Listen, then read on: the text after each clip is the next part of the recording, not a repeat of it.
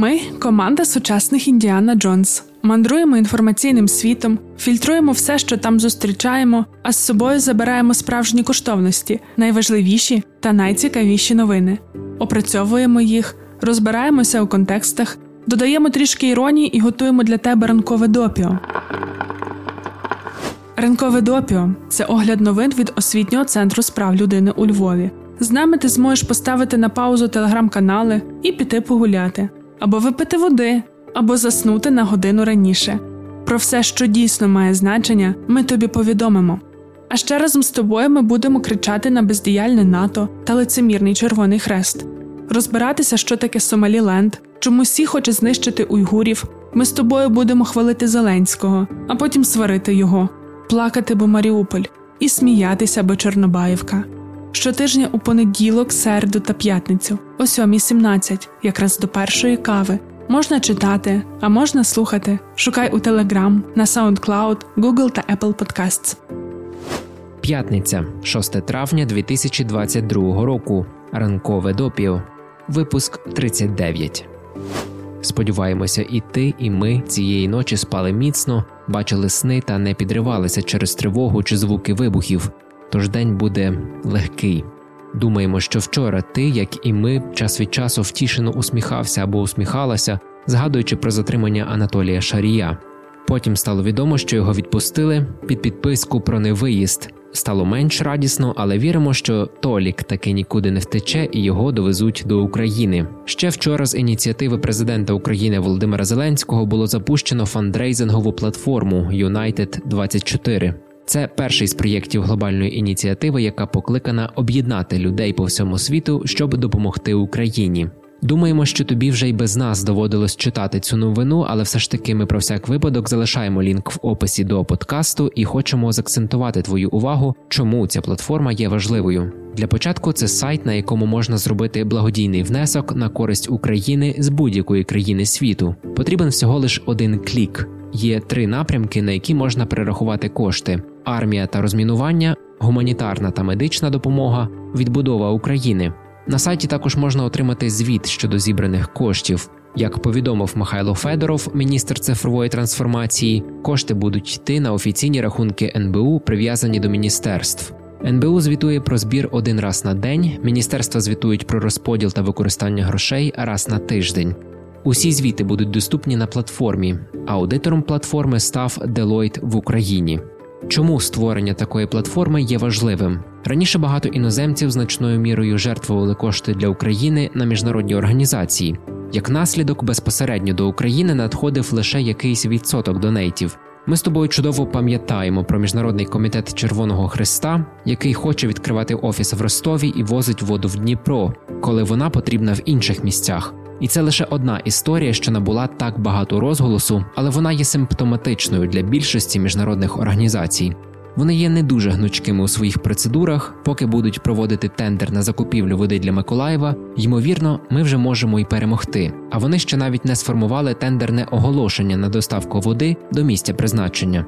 Ще один важливий момент: міжнародні організації звикло витрачають дуже великий відсоток зібраних коштів на адміністративні витрати. Адміністративних витрат не уникнеш, в них загалом нічого поганого немає, але якщо організації знають міру. Часто ж вони виходять з берегів і починають відкривати в європейських столицях величезні офіси, доречність яких є під великим питанням. Більше про баги в роботі міжнародних організацій ми говорили в одному з ефірів в нашому інстаграмі. Залишаємо лінк в описі. Подивися, як матимеш настрій. А тепер повертаючись до платформи United 24 ми тебе просимо рекомендувати своїм знайомим іноземцям саме таким чином надсилати кошти для допомоги Україні. Пояснюю, що тоді весь благодійний внесок потрапить безпосередньо в Україну. Звертай увагу, що ця ініціатива має дуже чіткий, прозорий механізм звітності та вже заявленого аудитора. Deloitte – це одна з компаній Великої четвірки, тобто чотирьох найбільших у світі компаній, які надають аудиторські і консалтингові послуги. Що ще дуже важливо, звітність буде регулярною та оперативною. Більшість великих міжнародних організацій так часто звіти про використання коштів не надають. Це велика перевага United 24. Якщо ж твої знайомі іноземці хочуть і можуть фінансово підтримувати українську армію, то окрім United 24 рекомендуй також фонд Повернись живим. Так само наголошую, що це структура, яка, по-перше, компетентно допомагає українським військовим, по-друге, не лише закуповує, але й доставляє все, що треба саме туди, куди треба. І по-третє, це також фонд кришталевої репутації у сенсі підзвітності та прозорості використання коштів. А тепер, після того як ми покритикували міжнародні організації, треба повернути рівновагу всесвіту. Похвалимо одну хорошу. Хосе Андрес, засновник World Central Kitchen, побував на Late Show Стівена Колбера і розповів, що за підтримки його організації в Україні приготували вже понад 17 мільйонів обідів. Ми вже давно хотіли розповісти тобі про World Central Kitchen, а все ніяк не було приводу.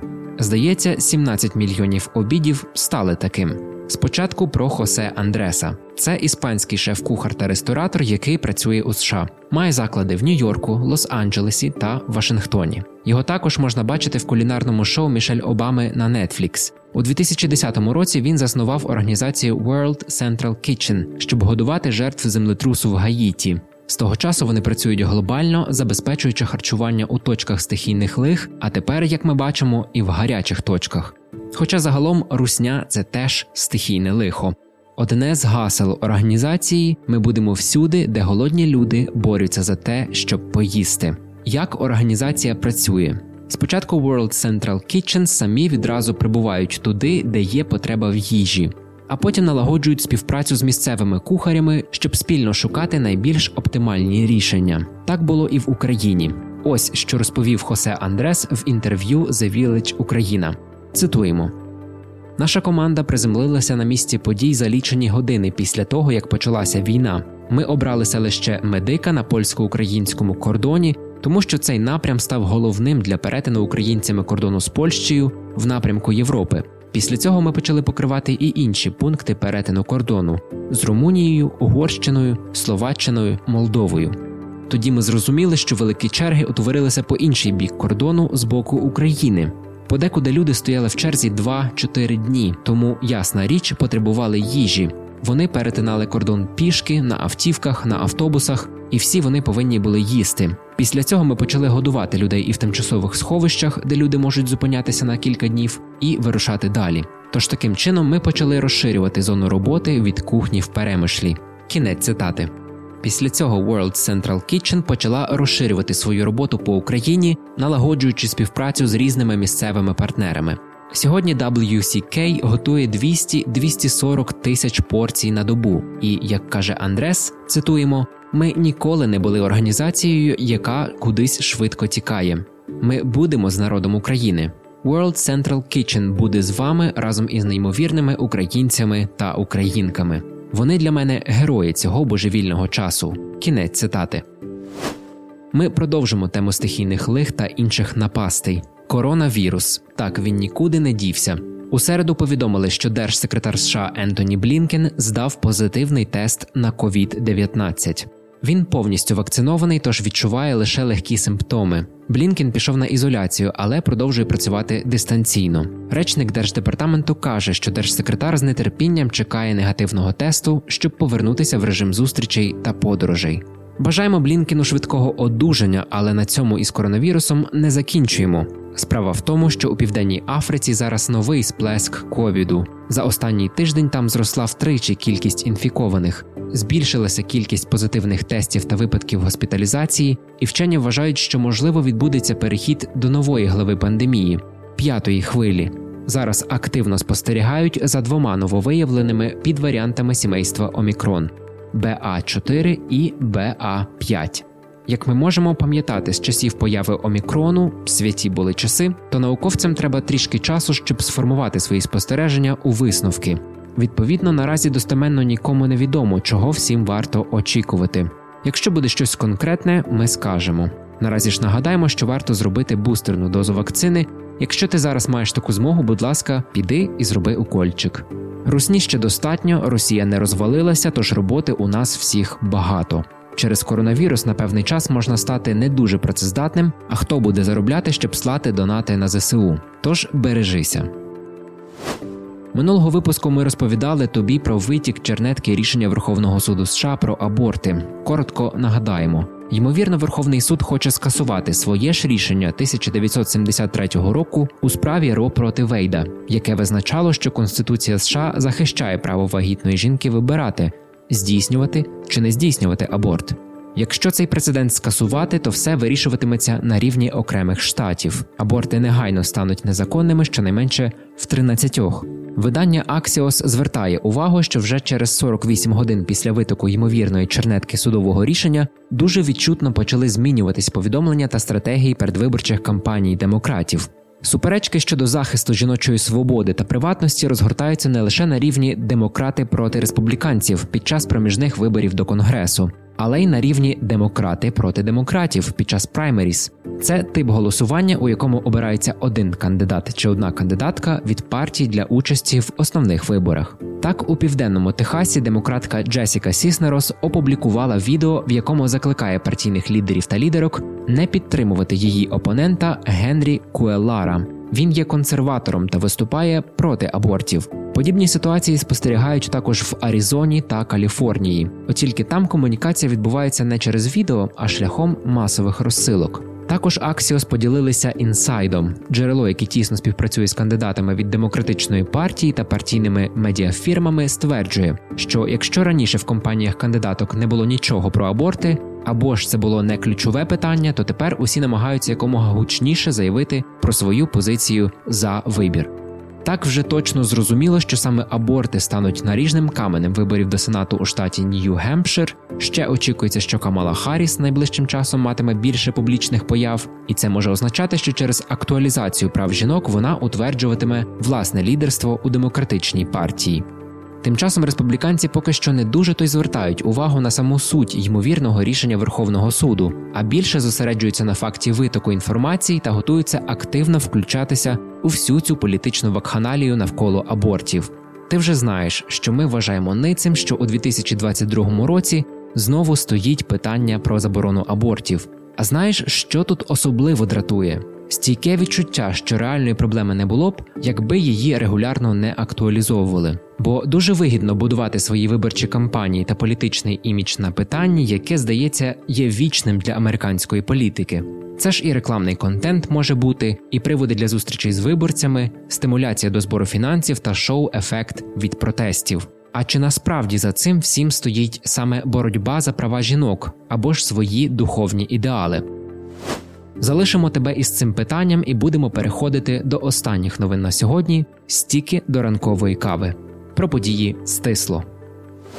Під патронатом першої леді України Олени Зеленської спільно з Міністерством закордонних справ України, Міністерством культури та інформаційної політики та Українським інститутом книги започатковано проєкт із забезпечення українськими книжками дітей, які вимушені були поїхати за кордон.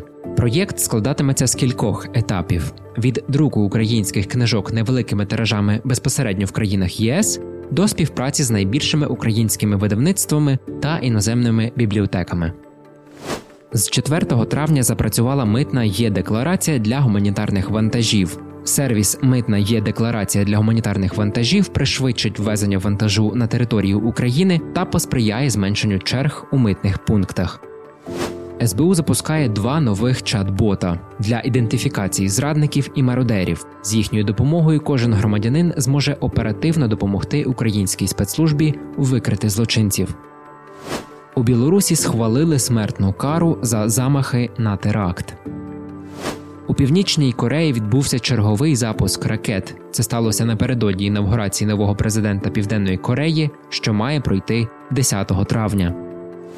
Наближається чемпіонат світу з футболу. Він має відбутися в Катарі. Не найкраща країна з точки зору дотримання прав людини. Деякі спонсори чемпіонату світу дистанціюються від турніру саме через велику кількість свідчень про жорстоке поводження, зокрема з мігрантами, які працювали на будівництві спортивних об'єктів. Втім, є й ті, хто далі буде спонсорувати подію та команди. Наприклад, французька мережа супермаркетів Carrefour. Девід Бекхам, який має багатомільйонну угоду з Катаром, поки що офіційно не висловив своєї позиції щодо бойкоту. На цьому все. Бувай, спокійних вихідних, нудних ночей і більше гарних новин, ніж поганих. Почуємося знову в понеділок. Розповімо тобі про сагу Джонні Деппа та Ембер Херт. А може й ні, будемо бачити.